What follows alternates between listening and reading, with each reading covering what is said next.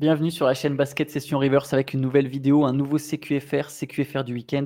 Shai, je te lance tout de suite dans le gros sujet du jour. TyTy Washington a été transféré. Ah, purée, ouais, j'ai pensé à toi tout de suite quand j'ai vu. C'est déjà son deuxième trade hein, avec. Puis dans le package avec Ousmane Garouba, mais ouais, c'est ton gars TyTy Washington qui va d'une franchise à une autre. On va suivre ça de près. Hein, c'est le troisième de Patty Mills, donc Patty Mills qui va aux Hawks. Mais blague à part, ce n'est évidemment pas le sujet du week-end. On va revenir. Je pense que si vous êtes fan de basket, vous n'avez pas pu rater ça. Victor Wembanyama a fait ses débuts avec les Spurs. Alors enfin début. La NBA est maligne, hein, parce que tu as les débuts en Summer League, puis tu as les débuts en pré-saison, et après tu as les vrais grands débuts en saison régulière. Ça fait trois occasions de célébrer les débuts d'un joueur un peu hypé. Mais il y avait effectivement les deux premiers matchs de Wembanyama en Summer League, contre les Hornets, puis contre les Blazers. Un premier match délicat, on va dire. Comme ça qu'on peut... En attaque en tout cas. En attaque en tout cas, parce que derrière ça allait défensivement, c'était plutôt fidèle aux attentes.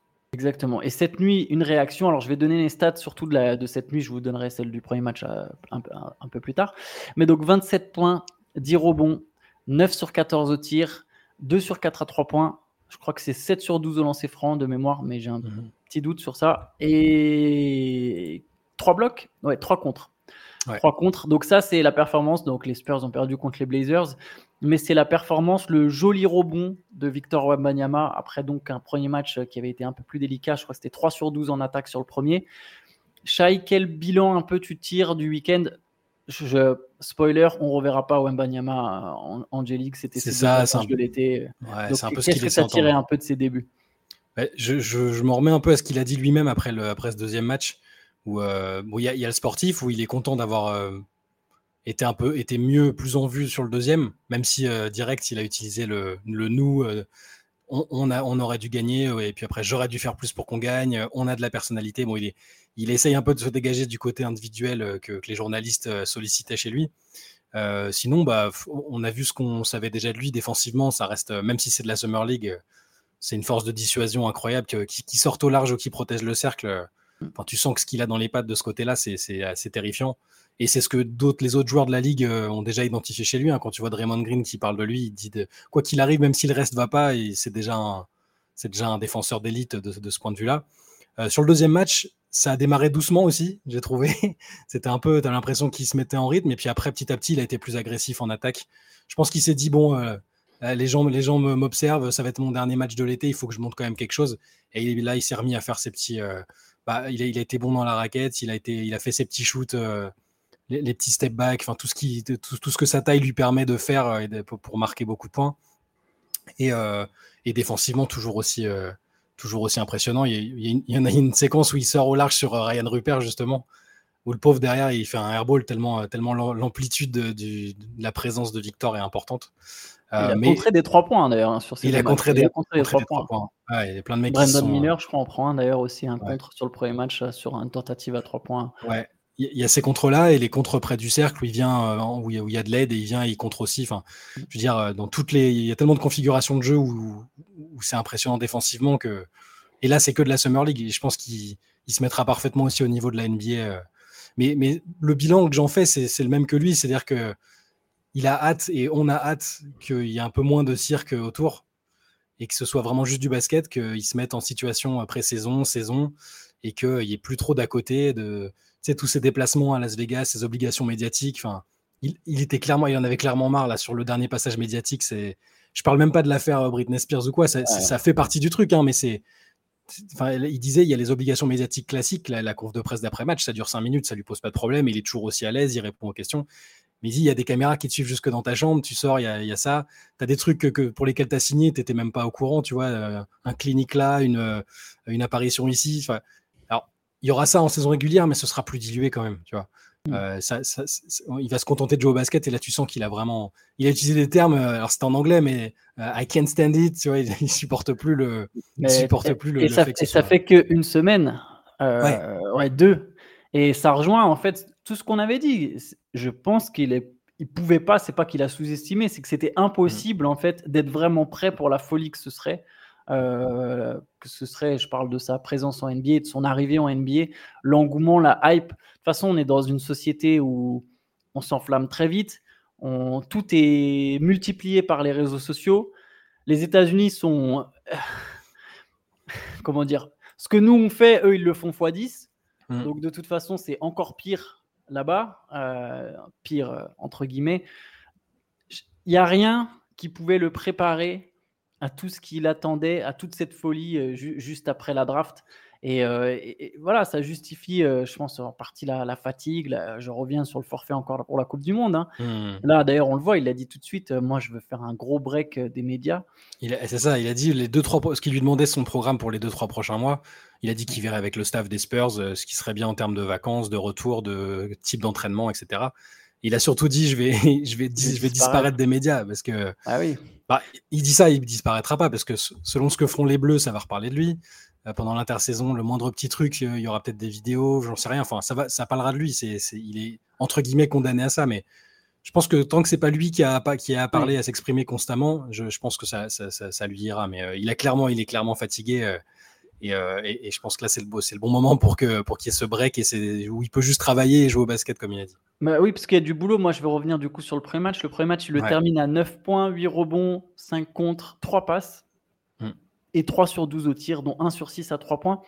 Sur ce premier match, lui d'ailleurs, son constat, c'est simple, je vais aller dans ce que lui a dit. Il ne savait pas exactement quoi faire sur le terrain et le rythme. Il a été très surpris par le rythme. Il trouve que le jeu est plus physique en Europe, et c'est vrai, mais le rythme est beaucoup plus intense, même là pour la Summer League, et ça va être encore pire en NBA. Il raconte qu'il était très fatigué. Alors ça s'explique aussi par tout son agenda, tout ce qu'on vient de dire, hein, le fait qu'il a été beaucoup sollicité, et je crois qu'il a dit que le basket ça représentait que 15% de son temps depuis qu'il est arrivé. Pour quelqu'un qui vit et mange basket, ça doit effectivement être compliqué à gérer. Mais sur le terrain, voilà, je rejoins son analyse. Il y a des moments où tu as l'impression contre les Hornets qu'ils ne savaient pas exactement ce qu'ils faisaient. Je vais juste dériver. Il y a un autre truc que je trouve très intéressant. Les Spurs ne lui ont donné qu'une seule consigne. Essayez. En gros, fais tout ce que tu veux. Tente tout ce que tu veux. Je pense qu'ils veulent tester ses limites. Je pense qu'ils vont encore le faire aussi en saison régulière. Tester qu'est-ce qu'il est capable de faire. On l'a vu initier les actions, on l'a vu driver, on l'a vu remonter la balle. C'est pas quelque chose qui me surprend personnellement.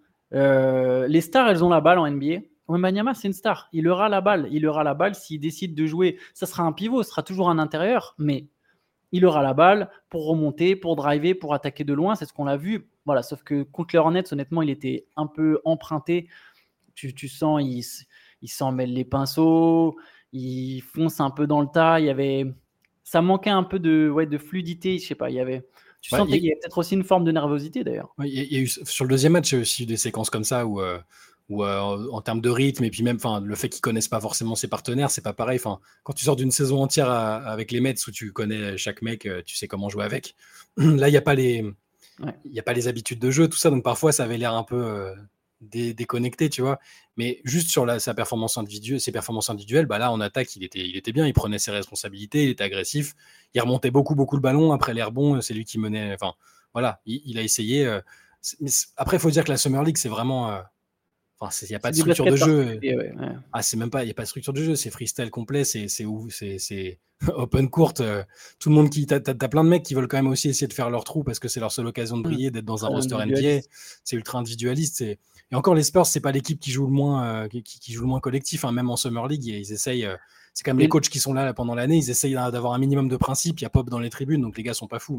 Lui a montré des choses très intéressantes au playmaking. Sur le premier match, il y a des très belles passes. Tu sens qu'il y a une vision du jeu. C'est marrant, il y a un move là qui met dans le second match contre les Blazers. Ça me fait vachement penser à Kevin Durant, et je sais que c'est un de ses modèles. Il l'a répété. Il est sur l'aile droite, il récupère la balle derrière la ligne à 3 points, un cross, tout le corps en avant, la tête un peu baissée, et tout son long qui se dresse pour tirer en pull-up, c'est typiquement du Kevin Durant. Ouais. C'est Kevin Durant tout craché, j'ai juste besoin de voir le cercle. Je vais peut-être pas te prendre de vitesse, mais de toute façon, à partir du moment où je m'arrête, je vais être plus grand que toi et tu vas jamais réussir à me contrer. Et c'est exactement ce qu'il a fait. Et je sens l'influence, et voilà, ça c'est un tir qui va travailler, et il le met, là pour le coup, celui-là il le met. Il y a des trucs comme ça. Il y a plein de petits aspects de son jeu en attaque. Même au final, sur le premier match, comme j'ai dit, ça manque de rythme, c'est un peu emprunté, mais tu te dis, avec plus de conditions physiques, tu sentais qu'il y avait moyen de dominer en fait. Et juste pour finir sur la condition physique, je te laisse la parole. Genre, tu vois, c'est... je pense qu'en Europe, les joueurs, ils ne sont pas techniquement moins forts qu'en NBA. Je pense que le niveau technique n'est pas plus faible. Par contre, il y a une chose, c'est que répéter un geste technique après 80 courses intenses et le répéter à... Tu vois, le niveau d'intensité fait que tu n'as plus la même lucidité et que ce n'est pas que tu es moins fort techniquement, c'est juste que tu n'as pas la bonne condition pour répéter encore une fois ce geste technique. Et par geste technique, je parle des trucs très simples, hein, dribble, tirer, etc. Mmh. Et Victor Wembanyama, s'il se met en condition physique, en fait, il a déjà tous les skills pour reproduire ce qu'il faisait en Europe. Il a juste besoin d'avoir une meilleure condition pour tenir le rythme, pour répéter les efforts à niveau très intense, etc. Pour encaisser les chocs aussi. Ouais, il a pris quelques chocs, il a fini avec une petite balafre au visage. C'est un peu explosé le coude à un moment aussi sur un drive. Mais je lui fais confiance pour que sa préparation physique soit au top pendant les 2-3 mois. Faut que ça serve aussi à ça, le fait qu'il aille pas à la Coupe du Monde, du repos dans la tête, parce que avec le tourbillon qu'il a vécu, forcément, il a besoin de repos. Et aussi, le travail, et ça, on peut faire confiance aussi bien à lui qu'aux Spurs. Ils vont travailler pour qu'ils soient en conditions optimales. Et peut-être que le Wembanyama des matchs de pré-saison et du début de saison, voilà, là, ça ressemblera plus aux joueurs dominants qu'on a vu en France. Mais on verra déjà une progression, je suis quasiment persuadé. Honnêtement, de toute façon, c'était sûr qu'après le match à 9 points, il allait avoir déjà un espèce de petit retour de bâton. Genre, j'avais déjà vu j'ai vu des posts Reddit où en fait, il va galérer en attaque. Je pense que pour lui, c'était intéressant de remettre les pendules à l'heure.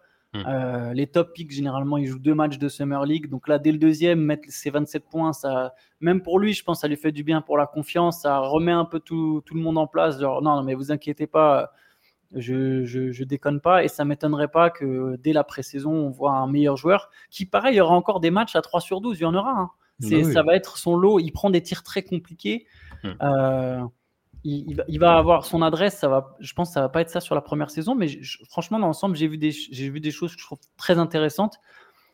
Et... Il n'est pas officiellement forfait pour la suite hein, mais par contre quand ils lui ont demandé il a dit qu'il avait discuté avec Pop et il a dit je suis prêt à faire un sacrifice si donc je supposais qu'il va pas jouer. Hein. Je crois que l'équipe a même précisé que son entourage l'équipe a eu l'info comme quoi il jouerait pas et de toute façon de 2 matchs c'est vraiment le tarif, la plupart des top picks en Summer League ils jouent 2 matchs.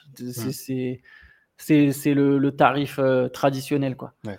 Après on a vu d'autres performances en Summer League d'autres Français. Juste avant ça, petite précision sur les Spurs d'ailleurs, au passage, Greg Popovich qui prolonge pour 5 ans. Donc, ouais, ça, c'est vraiment une bonne nouvelle pour Wembanyama qui va être coaché par Greg Popovich pendant tout le début de sa carrière. Il aura 79 ans à la fin du truc, en sachant qu'il peut se désengager du deal à la fin de chaque saison et rester président des opérations basket comme il l'est depuis...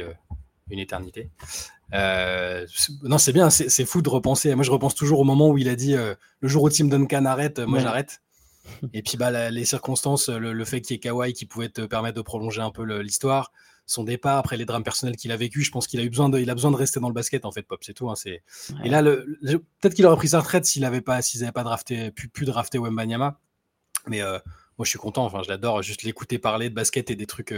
Hors basket, c'est un régal et tu peux pas rêver mieux pour Wembanyama que d'avoir ce mec-là avec lequel interagir au quotidien, conseiller. Et Wembanyama disait même qu'il était, presque, enfin pas surpris, mais il était agréablement, il était vraiment très content de voir que Pop lui donnait le change presque encore plus que ce qu'il espérait. Tu vois, il a dit il a vraiment une attention particulière envers moi, il me coach déjà beaucoup et c'est ce que je demande. Donc là, il a l'air très demandeur Wembanyama par rapport à Pop et ça, je pense aussi que c'est très bien. Ou alors Pop se dit qu'il va se construire vite. Parce qu'à la base, c'était 3 ans. Peut-être que Pop, il s'est dit « Ah, il y a du taf, je vais peut-être rester un peu plus. » Mais bon, non, je pense pas. Je pense qu'il s'est dit que ça 5 ans avec un talent comme ça et les possibilités qu'il y a autour. C'est, voilà. En tout cas, moi, je suis content. Hein. S'il veut coacher jusqu'à 90 ans, moi, Pop, il n'y a aucun souci. Hein. J'enchaîne un peu avec les autres Français parce qu'il y a notamment Bilal Coulibaly qui s'est montré sur ses 2 premiers matchs de Summer League. Un match à 9 points, le premier, 11 le deuxième. Mais c'est pas tant les stats, c'est vraiment l'attitude, Shai, je pense, que nous, on préfère retenir chez Coulibaly. Il est là, hein. On le voit bien sur les matchs. Hein. Athlétiquement, il est là, dans l'intensité. Il fait un gros contre par match, un contre vraiment spectaculaire, pas un contre de volleyball. Hein. Juste, ça court fort et il utilise toutes ses qualités athlétiques pour aller chercher les mecs. Je sais, il suffit de lire un peu tout ce qui se dit sur lui de la part des fans et des observateurs des Wizards, des journalistes. pour comprendre que tout le monde est déjà très content de ce qu'il montre, qu'il est un jeune très facile à coacher, qui est très demandeur, qui comprend aussi bien le jeu.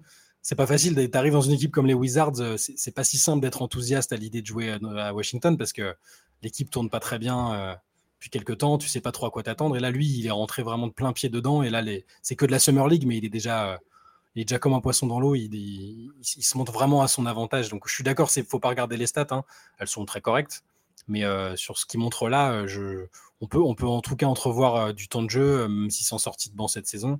Je pense qu'il compte sur lui et qu'on va... On va le voir vraiment à son avantage cette année déjà. Ouais, il a un profil de toute façon très NBA, voilà, fort défenseur, athlétique, slasher, qui va au cercle. C'est un joueur intéressant. Je pense qu'il, voilà, comme tu as dit, il a déjà séduit les Wizards. Il y a moyen qu'il ait quand même un temps de jeu intéressant, effectivement, en sortie de banc. En tout cas, c'est des débuts encourageants pour Bilal Coulibaly. Pour Sidi Sissoko, ça a été un peu plus compliqué. On en avait déjà parlé, en tout cas au scoring. Mais là, cette nuit, 8 points, 3 sur 3 au tir. 3 sur 3, 3 points. Ouais. Bon, voilà, quand ça rentre dedans, ça forcément, ça... Mais ça, c'est pareil, quand tu lis un peu tout ce qui se dit autour des Spurs et les journalistes qui suivent, tout le monde est content de lui. Hein. Enfin, franchement, ce qu'il montre, c'est comme ce qu'on disait les autres jours. Il montre qu'il peut être dans la rotation, même si c'est sur un court temps de jeu. Ce qu'il montre en défense et dans l'énergie, il est là, et je pense qu'il est tout à fait adaptable au projet dès cette année, sinon il l'aurait pas fait signer ce contrat garanti. Cette nuit en plus il y a le petit apport offensif qui est toujours à pondérer parce que c'est de la Summer League. Ouais. Mais il faut quand même les mettre, il faut quand même mettre les tirs extérieurs, il faut quand même avoir toute cette activité là dont on parlait. Moi je pense aussi qu'il faut compter sur lui cette année, même si c'est pas tout le temps avec l'équipe première.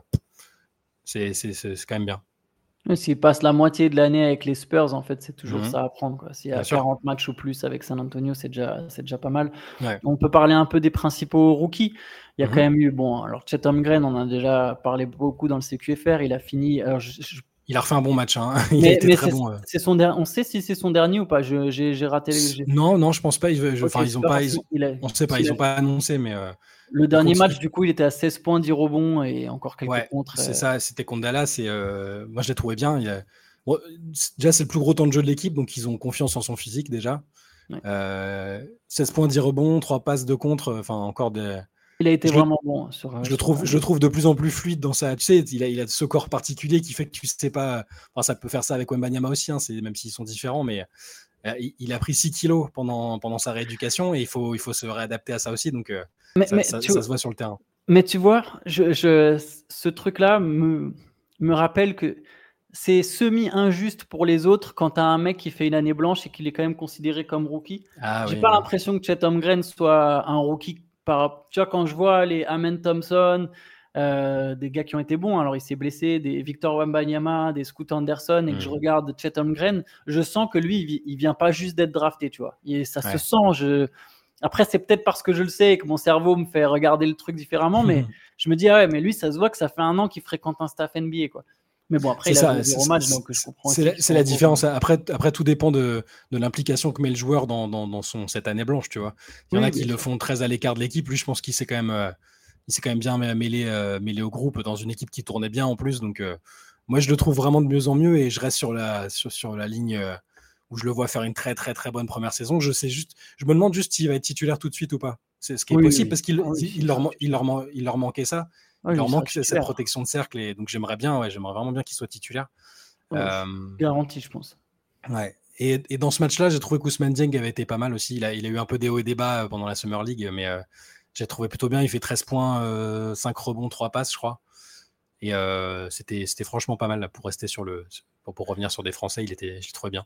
Après, il y a eu les débuts de Scoot Anderson, c'était dans un match contre les Rockets d'Amen Thompson. Les deux ont été bons, et Scoot Anderson particulièrement. Alors la ligne de stats, je crois que c'est 15 points, 5 rebonds, 6 passes, ou 16 points, 5 rebonds, 6 passes. Mais il s'est blessé quand même. Le seul problème, c'est que il s'est blessé à l'épaule. C'est pour ça d'ailleurs qu'il n'a pas joué hier contre les Spurs de Victor Wembanyama. À mon avis, on ne va pas le revoir en Summer League. Non. Ça sent le prendre toutes les précautions possibles. De toute façon, on ne connaît pas encore la nature exacte de la blessure. J'espère quand même que ce sera quelque chose qui est plus de l'ordre de semaines que de mois. et qu'ils puissent quand même avoir un vrai training camp avec les Blazers. Mais ouais, les débuts de Scoot Anderson étaient intéressants, ceux d'Amen Thompson aussi, ceux d'Ozar Thompson, son frère aussi, hier, le piston Rockets, d'ailleurs, je profite pas mal. Les Rockets, Jabari Smith, ouais, le match pas mal, et Jabari Smith qui fait une grosse Summer League, mine de rien. J'aime bien son approche, hein. J'aime bien son approche, t'as vu ce qu'il a dit ouais. Quand il a dit, ouais, pour la Summer League, enfin, vas-y, je te laisse te dire. Non, mais c'était ça. Il disait juste que pourquoi est-ce que je la jouerais pas? J'ai 20 ans, on a eu un bilan pourri. Pourquoi est-ce que je n'irais pas jouer? On a fini à 22 victoires. Pourquoi j'irais pas apprendre un peu en Summer League? Ouais, j'aime bien aussi l'humilité. Ça peut être le grand gagnant de la redistribution des cartes. S'il a cette mentalité-là, ça peut plaire à Udoka. Et là, tu vois qu'il a, enfin, c'est pas le niveau Summer League. Le gars, il est quand même chaud. 38 points, il les met faciles. Il a travaillé James Wiseman. C'est ça. Dont Théo nous disait ce matin, 37 ans et toujours en Summer League à James Wiseman. ce qui est méchant, mais cette année, on va peut-être le voir enfin avec des opportunités dès le début de la saison, donc ça peut être cool. Mais juste pour revenir sur Amen Thompson, qui a été très bon, qui s'est aussi blessé malheureusement. Ouais. Lui, c'est 3 semaines, je crois. Hein. Cheville, ouais, donc il s'est fait la cheville. Mais les jumeaux, intéressants pour l'instant. Dans le contexte Summer League toujours, mais Ozar a un profil plus défensif, tout ce que j'ai vu. Exactement, ouais. Mais il est déjà bien à Détroit. Mais ça va être parfait en fait pour les Pistons. Ozar, et c'est parfait pour les Pistons pour ce qu'il y a déjà en place. En fait. C'est le liant qui peut manquer entre leurs 40 000 intérieurs et le backcourt Cunningham-Ivy. Ouais, et à Houston, Cam Whitmore a joué aussi 21 points. Ouais, 21 points. Ouais. Bon, soi-disant pas drafté pour des problèmes de genoux ou quoi. Bon, il a l'air de. Il avait l'air en forme. Il avait l'air relativement en forme. Donc ça, c'est que le problème doit se trouver ailleurs. On verra pendant la saison, mais ouais, c'était pas mal. Houston, pas mal. Jabari Smith à suivre. Je vais le suivre. Je comptais déjà quand même le suivre un peu parce que je trouvais qu'il avait eu des bonnes phases l'année dernière dans tout ce bazar des Rockets. Et ça va être un des joueurs intéressants à suivre chez les jeunes à Houston là. Ouais, j'aime bien le bonhomme moi aussi. Et bon, tu sens qu'il y a du talent. Bon, ça sera pour le point Summer League. On va enchaîner un peu sur le reste de l'actualité. On aurait sans doute parlé encore plus de Victor Wembanyama. On le fera dans d'autres CQFR, dans la late session, sans doute demain sur Twitch. Donc voilà, si vous voulez entendre plus de détails sur Wembanyama, parce que bon, c'est vrai que dans tout ce temps imparti, c'était difficile de faire une très longue analyse de ces deux premiers matchs et on voulait quand même parler d'autres choses. Mais bon. N'hésitez pas à rester branchés, il y aura d'autres infos sur Wembanyama. Juste, on peut aborder vite fait le tournoi de mi-saison qui est mis en place par la NBA. Si tu veux, je te donne les règles, Shai. Donc, je veux bien parce que j'ai rien compris. Enfin, je ne me suis pas assez penché, mais je te laisse expliquer. Ouais. Le tournoi ne sert pas à grand-chose selon moi, mais bon. Donc, il y a 30 équipes en NBA. Elles sont réparties dans 6 groupes, Est et Ouest.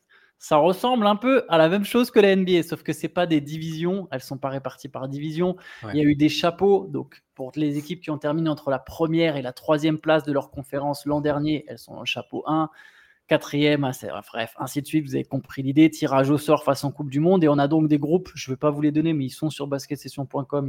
Il y a la news si vraiment ça vous intéresse de savoir quelle équipe est dans quel groupe. Ces équipes, elles s'affrontent pendant le mois de novembre.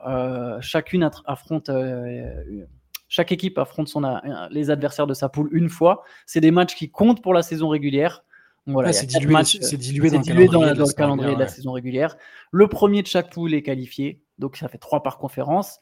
On rajoute le meilleur deuxième de chaque conférence. Ça fait 4 par conférence. On a des quarts de finale. Il y a encore un format Est-Ouest. C'est exactement comme des playoffs au final. Sauf que pareil, ça compte dans la saison régulière. Et par contre, il y a un Final Four à Las Vegas. Avec une finale Est-Ouest, une demi-finale Est contre Est, une demi-finale Ouest contre Ouest. Et là, les deux équipes vainqueurs, donc Est contre Ouest, elles s'affrontent. Et ça, cette finale, c'est pas un match qui est prévu dans le calendrier, forcément, vu qu'on ne sait pas encore qui va arriver jusqu'en finale. Cette finale, elle ne comptera pas, sera un match à part. Et il y a une coupe à gagner. Et la récompense, Shai, c'est $500,000 pour chaque joueur de l'équipe vainqueur. Il n'y a pas d'avantage du terrain en play-off, de place en play-off, c'est vraiment juste un tournoi comme ça avec une coupe et de l'argent à gagner. Ouais, c'est pareil, j'ai aussi du mal à forcément avoir l'intérêt. Après, c'est peut-être un test d'une première formule pour aboutir à autre chose, mais à la limite, je préfère le format qu'il y avait sur la Leaders' Cup en France où là, c'est un peu c'est délocalisé, ils faisaient le truc à Disneyland et tu as un événement, vraiment un mini-tournoi en cours de saison qui je trouve un peu plus intéressant. En WNBA, là, du coup, moi, je suis ça depuis 2-3 ans. Ils ont fait la Commissioners' Cup, où c'est dilué dans le calendrier et où, franchement, tout le monde personne ne calcule le fait que ce soit un match de la Commissioners' Cup ou un match de saison régulière. Et il y a une finale à la fin. Et là, pour le coup, c'est sympa parce que tu as un trophée, l'occasion de faire la fête pour les joueuses. Mais là, ça va être pareil pour les gars. Hein. Je pense que les stars vont être contentes d'aller faire un tour à Vegas pour la finale ou le Final Four. Le Final Four aussi sera à Vegas, du coup, j'imagine. Ouais, je crois que le Final Four aussi. En fait, c'est tout le 7 décembre, il y a les demi-finales. Le 9 décembre, il y a la finale. Voilà, mon petit week-end sympa à Vegas pour les stars. Et puis pour les joueurs qui ont des salaires moins élevés, $500,000, ça se prend. Hein. Les stars vont se servir de ça pour aller jouer au casino. Et puis les autres vont ajouter ça à leur salaire qui est moins important. Mais j'avoue que je pense que je suis comme toi. Pour l'instant, j'ai du mal à voir vraiment l'intérêt du truc. Mais moi, c'est des formats que j'aime bien, les trucs à élimination directe. Quand on est fan de foot ou autre, on aime bien ces coupes-là qui te donnent un peu d'adrénaline. Et je peux comprendre, j'aime ça. Mais je ne sais pas si là, en plus du calendrier NBA,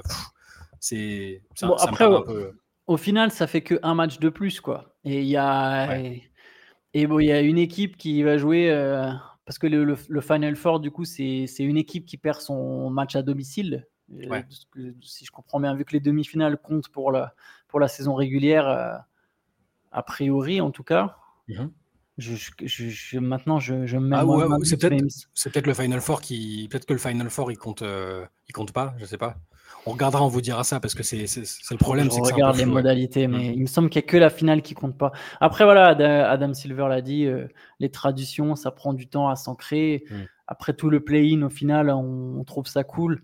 Maintenant, bon, ce tournoi, c'est juste une occasion de faire du fric, en fait. C'est simple, hein, pour les joueurs, il y a du salaire en plus, enfin une prime. Parce qu'il n'y a pas que le finaliste il n'y a pas que le vainqueur qui prend une prime. Le finaliste, ils prennent aussi $100,000. Les quarts de finaliste, c'est $15,000. Enfin bref, c'est quelque chose comme ça. Donc tout le monde prend un peu d'argent en plus. La NBA, des sponsors en plus. Enfin, c'est qu'une histoire d'argent. En fait, ce tournoi, c'est purement une histoire d'argent, mais comme beaucoup de choses dans le sport. Donc bon, est-ce qu'il faut vraiment être surpris? Après, est-ce qu'il servira à quelque chose? Bon, voilà. On vibrera sur un match à coup près en voyant des... Je peux pas croire que les stars, elles joueront forcément cette coupe à fond. Si à un moment, Kawhi Leonard, il a besoin de se reposer et que ça tombe sur le match où c'est la finale, il la rattrape. Et voilà. Si à un moment, il y a des Amir Kofi qui joueront 35 minutes des matchs du tournoi à élimination directe, je veux dire, les franchises NBA vont pas faire d'état d'âme, quoi. Le but quand même en NBA, c'est de gagner le titre et pas la NBA Cup. Et pareil, quand je parlais d'argent, le but, c'est de sponsoriser cette coupe pour qu'à un moment, elle ait un autre nom, genre la T-Mobile Cup ou quelque chose comme ça, et que ça rapporte encore de l'argent à la Ligue. Donc bon, voilà.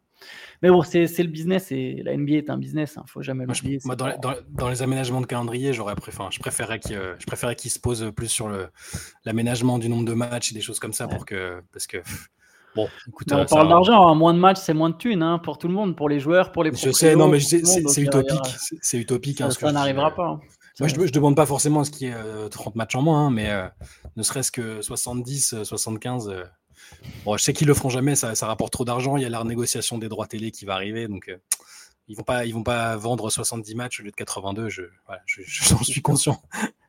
Mais bon, en tout cas, nous, aujourd'hui, on est lundi, donc il y aura un podcast cet après-midi. Avec Théo, le retour de Théo comme tous les lundis.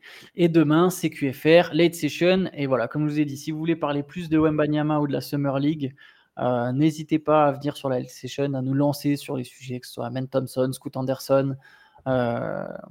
D'ici là, je vous souhaite à tous une bonne journée et à bientôt. Bonne journée, ciao. Ciao.